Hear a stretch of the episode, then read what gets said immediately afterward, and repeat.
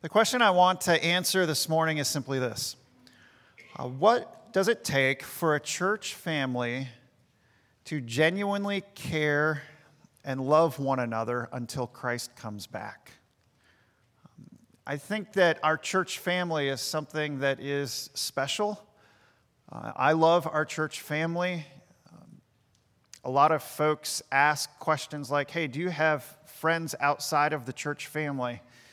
I guess I do have friends outside of the church family, but you are my friends. You are like our church family here. We don't have close relatives in the area.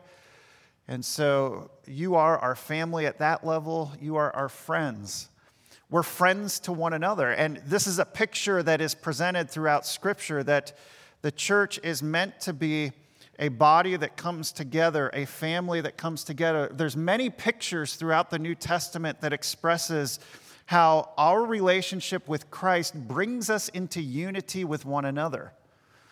And so it just seemed good with baptism this morning, communion this morning, our fellowship, to have one of these sermons in between our study in Galatians and Christmas being a sermon that focuses on this theme of Christian unity and brotherly love. So, what will it take for a church family to genuinely care and love, be preserved with unity until Christ comes back? I'd like to answer that question by answering three other questions. Right, so these three questions will be our outline for this morning. Number one is what is the practice of Christian love? Number two, what is the purpose of Christian love? And number three, what is the power of Christian love? So the practice, the purpose, and the power. So point number one, or question number one, is what is the practice of Christian love? If we are going to be that church family that is preserved like a New Testament church should be, what is that practice of Christian love supposed to look like if we were to have eyes for it with one another? Well, Josh read the passage from 1 John chapter 3. He says this By this we know love. By this. And the question is, what is the this that makes us know love? And so he follows it up in the second phrase, this is how we know love. Here's the next phrase that he, and that he that he's talking about is Jesus himself. That Jesus laid down his life for us, and we ought to lay down our lives for the brothers. All right, so we know what love is because we have the supreme example in Jesus himself who laid down his life. That phrase, where Jesus, where John says Jesus laid down his life, if you read the Gospels, Matthew, Mark, Luke, and John, you know that that phrase, laid down his life, four words right there, takes up several chapters of the New Testament. It's through the Gospels that you see Jesus not having his life taken from him. Make no mistake about that. Jesus was not somebody who was a martyr and had his life taken from him. He was a willing sacrifice where, as you read the Gospels, you see him with a gaze set on Jerusalem, telling his disciples three times leading up to Jerusalem, I have to go to Jerusalem, I have to go to Jerusalem, I have to go to Jerusalem to be delivered up to the chief priests and the scribes, and on the third day, I'm going to rise again. Jesus laying down his life was an act of volition. He was in complete control of this. He intentionally journeyed towards Jerusalem. And then you know that the night, the night after the Last Supper, when he went outside of Jerusalem, down through the valley, up onto the Mount of Olives, into that place called the Garden of Gethsemane, he's praying with his disciples there.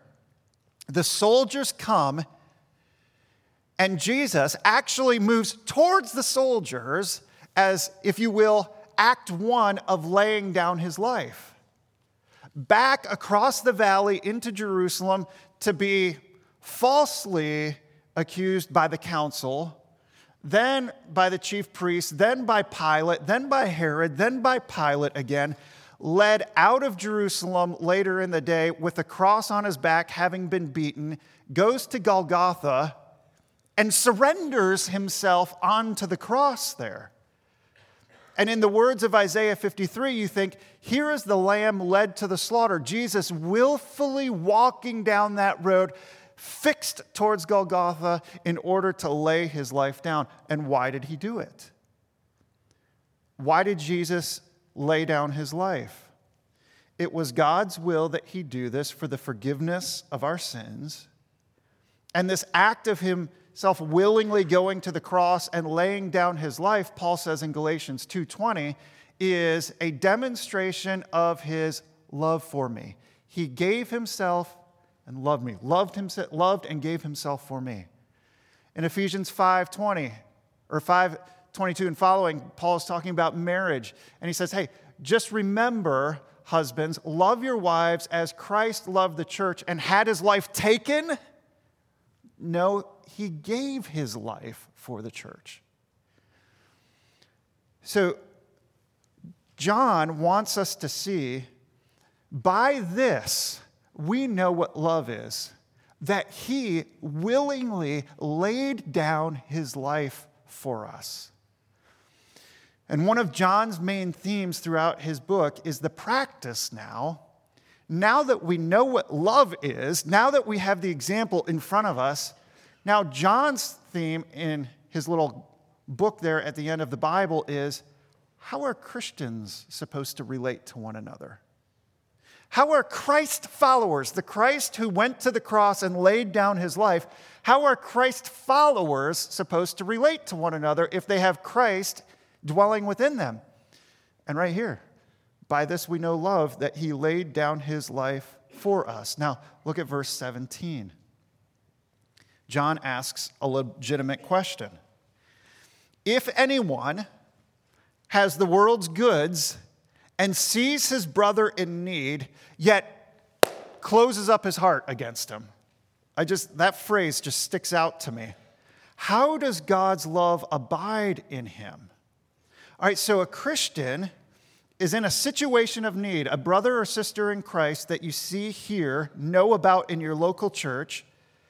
You see the need, and within the heart of a Christian, there is often a response that comes from within. It's the heart. The heart is the control center of our affections. And John says, if you close the door of your heart like a vault at the bank and you take that heavy door and emotions and compassion and pity and you see something, you're like, I should be moving towards that, but you close the heart like the vault door at the bank, boom, we're going to lock it all in. If you close your heart to that person, then how can you say that God abides in you? Matthew Poole, he's a Puritan from the 1600s, he wrote it this way If the love of God in us should make us lay down our lives for the brethren, and we be not willing, in their need or their necessity and our own ability to relieve them, how plain is the case that it, the love of God, is not in us? All right, so John's point here is let's be consistent. By this we know what love is. Jesus laid down his life for us. Hey, if you see your brother and sister in need, don't close your heart. Don't close the vault door to your heart let it remain open. And John's point here is not, he's not picking on people right now. He's not trying to disprove or have people doubt their faith. It's quite the opposite. It's like, hey, this is inconsistent. You know this. So let's move in the direction that is consistent. So he moves into verse 18. So, little children, let us not love in word or talk, but in deed and in truth. In other words, our love must be more than a mere passing word. Our love for one another is going to include labor that will be known and received in the lives of others. It might be us in our labor coming alongside of another person and bearing their burdens that you see. It might be the practice of spending time with an individual and working through the challenge that they're facing. It might be the act of coming alongside of someone, hearing their pain and praying with them when they're struggling. It might be pursuing and including someone who is lonely. It might be that you hear they're down to their last 50 bucks and they just need some help this month. And when that is done, it is us following Christ who willingly moved towards the opportunity and said, This is what I'm doing. I am moving towards it. I'm laying down my life. And John's point is this is what it looks like for brothers and sisters in the church to practice love. We move toward the need, not away from it. So the practice of brotherly love is the active and sincere care for one another that lays aside oneself in order to help others. And we know this kind of laying aside ourselves kind of love because we are Christ followers. We follow Jesus who loved us. That's the practice of Christian love. So, question number one the practice of Christian love, we've discussed it. Don't be surprised if this week God gives us an opportunity to practice Christian love with one another. It's kind of like God's timing. When He presents truth in front of us, He often follows up with an opportunity for us to act on that truth. All right, All right question number two. What is the purpose of Christian love? What is the purpose of Christian love? I'd like you to take your Bibles and go back a few pages to the book of Ephesians. Book of Ephesians.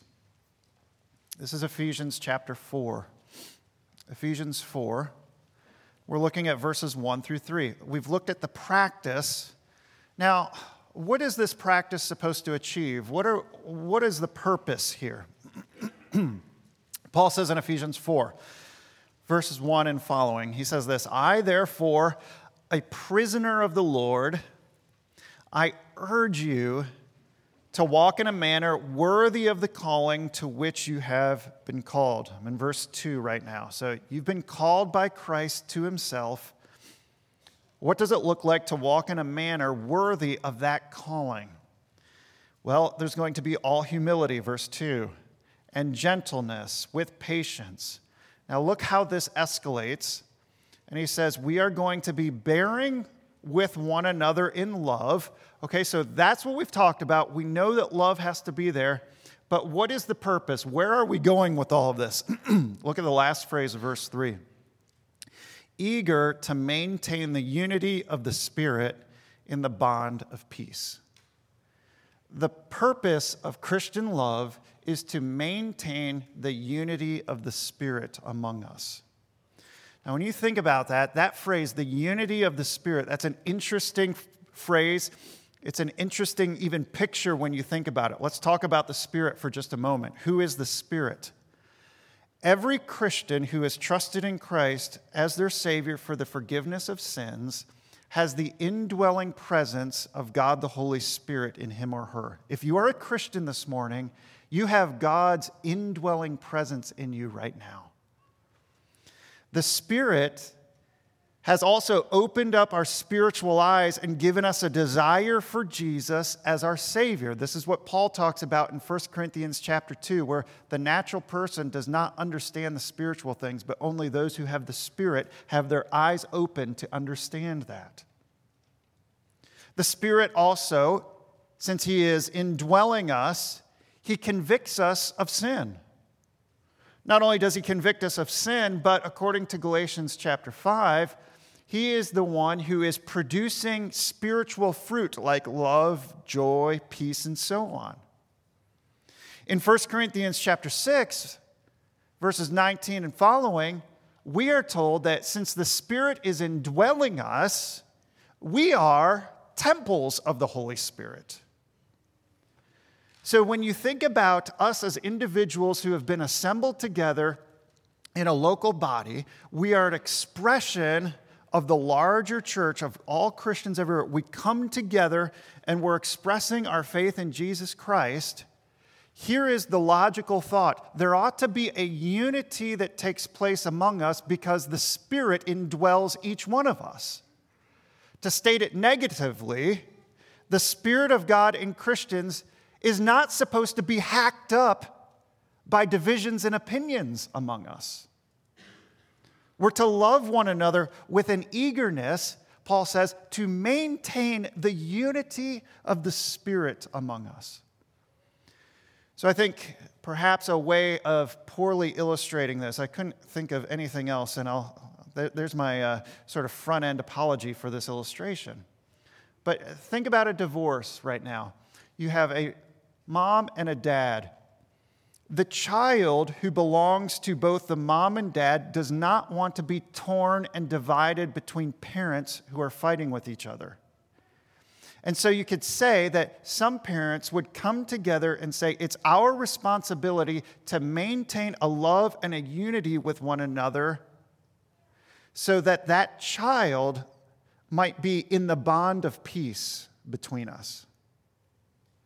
And so I say it's a poor illustration because oftentimes you think of the parents as being the older, mature, and the child being the less immature. Here we are, the children, and the spirit being the more mature, okay? We have a responsibility where we ought to think Godward, upward, like in a spirit driven way, that we have this stewardship of God's presence among us and we have to maintain that presence in unity with one another. The unity through the Spirit that we have is not supposed to be severed by our differences or our opinions. Perhaps another way of looking at this is bring two cinder blocks together, go out to a construction site, and you'll see these walls going up, and on top of one cinder block is going to be some wet cement. Here comes the next block. It has to be placed on top of that. And so that, that wall gets built up with all of these individual blocks in it, the cement being the glue agent. And when you stand back, you see, oh, here's a uniformed wall. Here's something that has come together. There's unity there that cement would be okay, this is our responsibility. This is our love that we are supposed to be sort of bound to one another, bearing with one another in love. Maybe a better way of looking at it is an old stone fireplace where there are so many different stones, none of them are the same in those old stone fireplaces and yet they have that mortar and that mud that's between them. And you stand back and you can see, oh, this was meant to be put together. This has a purpose here, it's, it's all unified. And here we are as unique individuals. I can look out and I don't know, maybe there's some twins here today, but I don't see anybody that's exactly the same. And yet, Paul says, make sure you're bearing with one another in love. That's going to be the agent between us, the binding agent between us so that there's unity of the Spirit among us. That's our task of bearing with one another in love. And the purpose is God, this is your design that we would have this unity among us. Let's ask some questions under this point. What causes divisions among Christians? What causes divisions among Christians? The book of James, there was a lack of unity because the believers were dividing up into pockets of social status.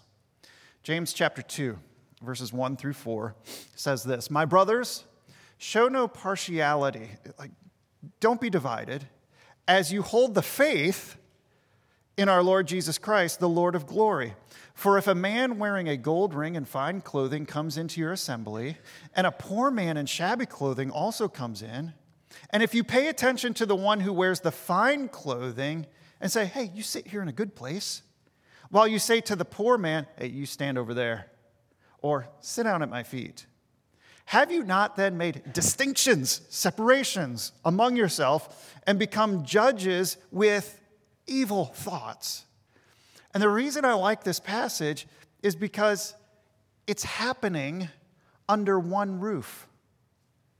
By that, I mean that this church that James is talking to, he can almost like peer into the doors of the church and say, oh, there's a lack of unity in that church based upon the way that they are relating to themselves.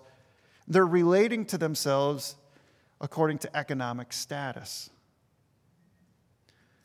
So that kind of makes you wonder how would that church that sort of treats people according to their wealth in better ways, how would they have welcomed Jesus and the apostles if they walked through the door?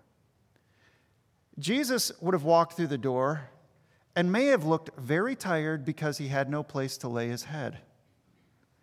Paul was on the brink of poverty so often. Peter, he walks up to a blind or a lame beggar and he says, Hey, I don't even have money to give to you. But what I can give to you is a miracle of healing. And he heals the man. What if the beggar walks in to this church? What if the people whom Jesus interacted with and healed walked into any of these churches? Would they have separated Jesus, the apostles, the disciples, those who were healed, into, hey, you get to stand over there or you get to sit at my feet, from others? We have a task and I, folks, I think we're doing well in this. This is not a rebuke by any means. It's just an awareness, I think, and saying we want to trust the Bible here. We have a task to, to overcome cultural lines and boundaries that naturally separate people. And I pause there because of this. Several years ago, I was talking with some pastors, and one of the comments, not pastors at our church, one of the goals or endeavors was how can we minister to a group of people who are certainly known for their poverty? And the response from one of the pastors was, that's just not our kind of church. And I just, I was like, that just doesn't set well. And then you think, okay, well, what kind of church do you want to be? A church that is known for middle class on up? And what's going to happen when God saves somebody and sends that person into that church who makes minimum wage? What's going to happen when they walk into the church and the leadership of that church has sort of crafted or shaped that church to meet the desires and the needs of one economic status? Like, that does not set well. Now, maybe I misunderstood the whole thing, but I just had to, like, I, I, don't, I don't know what to say. I, I can't like really interact with that comment that was just made. So, as an awareness, I hope that we as a church along the lakeshore, where there is naturally going to be sort of a middle class, upper middle class, I hope that we as a church would have the humility to look both ways at each other. I hope our folks as a church family would be able to have the humility to meet with those who don't have much. And yet, what if, what if one of the DeVos family members walked in? That'd be kind of intimidating, wouldn't it? Do we have the humility to look past status and say, okay, I don't know where the DeVosses stand with Christ, so I'm kind of rambling right now. Forgive me. But let's say somebody of that status walked in with that kind of, would we have the humility to say, hey, you're a brother or sister in Christ. I'm going to love on you because you are a brother or sister in Christ. You see, the point is that the distinctions were made based on these statuses. James is saying, do not do that. All right. Second, um, possible division in a church is what Paul calls in Romans 14 uh, matters of faith. And in that chapter, what you have going on is individual Christians seriously and convictionally believing that certain things were right for them to either refrain from or practice in. Romans 14, you've got issues like meat. Um, some believed that meat was okay to eat it's probably connected to the same thought in 1 Corinthians 8 and 10, where that meat could have been offered to idols. And the Christians were saying, some of the Christians were saying, we can't partake in that meat. Paul gets into some issues later on with certain days. He even gets into matters with wine in that chapter. All right, here's what he says in verse 8 Who are we? He says, If we live, we live to the Lord. And if we die, we die to the Lord. So then, whether we live or whether we die, We are the Lord's. So, what, what Paul is doing in this chapter is saying, okay, I want to call you to something higher than these issues that matter to you. And they are matters of faith. And it's such an interesting chapter because Paul can say, hey, this is an issue of faith. And if, it, if it's not issuing from faith, like, refrain from it. Okay.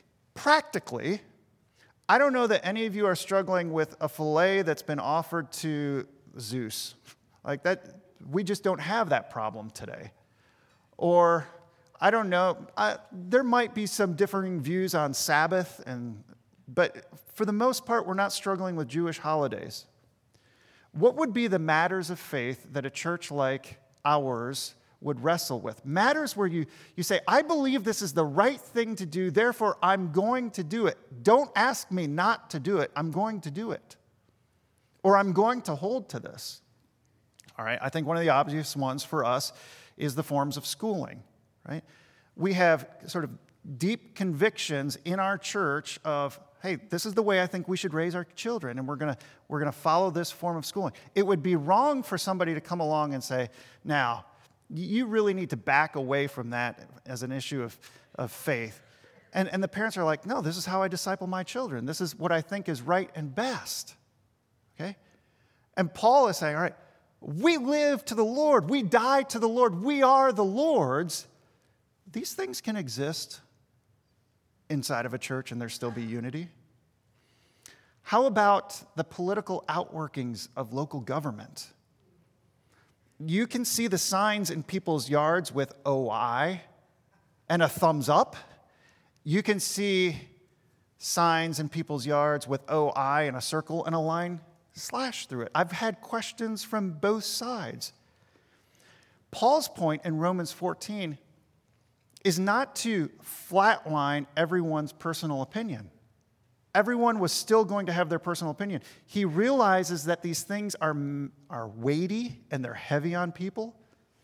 Paul's point is this Do we see ourselves with those issues living to the Lord, dying to the Lord? We are the Lord's. You can have matters of faith that you believe in, and you still can cling to the Lord. That's how you have to maintain unity in him. Romans 14, verse 17 says this For the kingdom of God is not a matter of eating and drinking, but of righteousness and peace and joy in the Holy Spirit. Whoever thus serves Christ is acceptable to God and approved by men. So then, let us pursue what makes for peace and for mutual upbuilding. And his point wasn't, let's solve the issue over meat, let's solve the issue over holidays, let's solve the issue over drink. That was not his point in Romans 14. His point was, here's what the kingdom of God is it's righteousness, peace, and joy in the Holy Spirit. So let's pursue the unity among one another in the Holy Spirit. So the Christian life is not about agreement on matters that we are free to disagree upon. We can't be that church that finds its unity based on secondary, tertiary levels, or else we'll just be the Michigan Wolverine church. You know, like, okay, you got to be a fan. Go Wolverines, go all the way, let's go. But you take your opinion and you know it. We can't be the school bond church, whether you vote for it or not. We can't be that church. We can't be, this is the schooling church of only these, this, this form of schooling. We live to the Lord, we die to the Lord, we are the Lord's. And so we surrender to Him and we leave room for these matters of faith to be different among us. Okay, a third area of division and I'll move through this quickly, is just what I'll call it Euodia Syntyche issues. Euodia Syntyche issues. Philippians 4, verses 2 and 3. I entreat Euodia and I entreat Syntyche to agree in the Lord. Yes, I ask you also, true companion, help these women who have labored side by side with me in the gospel. I mean, this is, these ladies have labored side by side with Paul for the sake of the gospel. What a great reputation. And yet, there is something that's happening in their lives where a wedge has come between them. And so Paul comes to his true companion here and says, Now help them to agree. But Paul doesn't talk about the disagreement. We don't even know that they were supposed to agree about the disagreement. Where are they supposed to like hook their lines to? Agreement in the Lord, have the same mind or have this agreement in the Lord. And so you can see that there are the potential for divisions. We could keep going through the New Testament to see example after example. I mean, just go through the book of First Corinthians to see how there were divisions and lack of unity in that book there. But the call is for Christians to have this perspective where we, we believe in who Jesus is, the gospel here, and there are certain matters, don't get me wrong, there are certain matters that are clearly presented in the Bible as morally right, morally wrong. We cannot accept that which is morally wrong. We follow the Word of God, it is our authority. And then there are these matters like meat offered to idols. Okay? Our responsibility is to bear with one another in love with the goal of maintaining that unity. And really, I think one of the things that I hear from you is appreciation for our church because I think we do have strengths in this area. I really do. I can sit with many of you and I can hear that some of you are soft Arminians and some of you are strong Calvinists. There are some who would prefer a song service with more traditional hymns, others with more contemporary stuff. Talked about schooling earlier, we don't need to talk about that we have differences that are just in existence among us, but we're not going to build a church based on our mutual agreements over the horizontal stuff. Let's continue to rise above that and protect the unity of the Spirit in Christ's church that He loved and gave Himself for. And we do that by bearing with one another in love for the glory of God. So, the purpose of Christian love is the unity of the Spirit of God who is dwelling in and among us. All right, third and finally, what is the power for Christian love? We could find several questions or answers to this. How do Christians genuinely love one another? We could go to Galatians 5 and talk about the Spirit. We could go to John 15, where Jesus says, I'm the vine, you're the branches. Without me, you can do nothing, including love one another. But where I'd like for you to go is 2 Corinthians chapter 8, verses 1 and 2. I don't know if I have that on the screen or not this morning. All right, so go back to 2 Corinthians 8, verses 1 and 2. 2 Corinthians 8, 1 and 2, and we'll close with this. Paul says this in verse 1 We want you to know, brothers, okay, so we're all in the same boat here. We want you to know, brothers, about the grace of God that has been given among the churches of Macedonia. Okay, so this would probably be like the church at Philippi, other churches in that area. Verse 2 For in a severe test of affliction, notice what happened. They were afflicted, their abundance of joy and their extreme poverty have overflowed in a act, in a deed of love. What was it? A wealth of generosity on their part. So the churches of Macedonia were collecting an offering because over a thousand miles away, the saints in Jerusalem were going through a famine and food prices had spiked and they needed some help.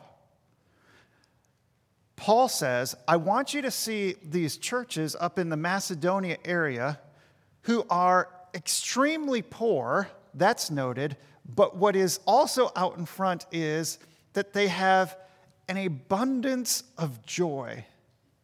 An abundance of joy.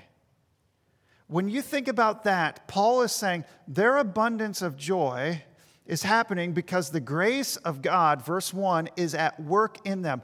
They are, they are soaking themselves up in who God is. They are treasuring Jesus Christ as their Savior for the forgiveness of sins. They are holding to the promise of eternal life, knowing that they've escaped God's judgment. And that brings them this fountain of joy. Have you ever seen a grumpy, joyless person love others very well? They can't. Grumpy, joyless people are seeking their own pleasures all the time. They absorb conveniences and maybe they have a smile when they get something they want, but a joyless person does not sacrificially love other people well.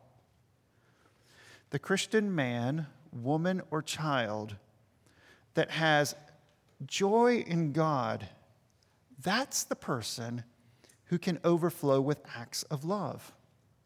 So, the power of Christian love here is in an ongoing, meaningful relationship that a Christian has with God where they're saying, My joy will not, cannot be found in anything here. It is only found, God, in my relationship with you.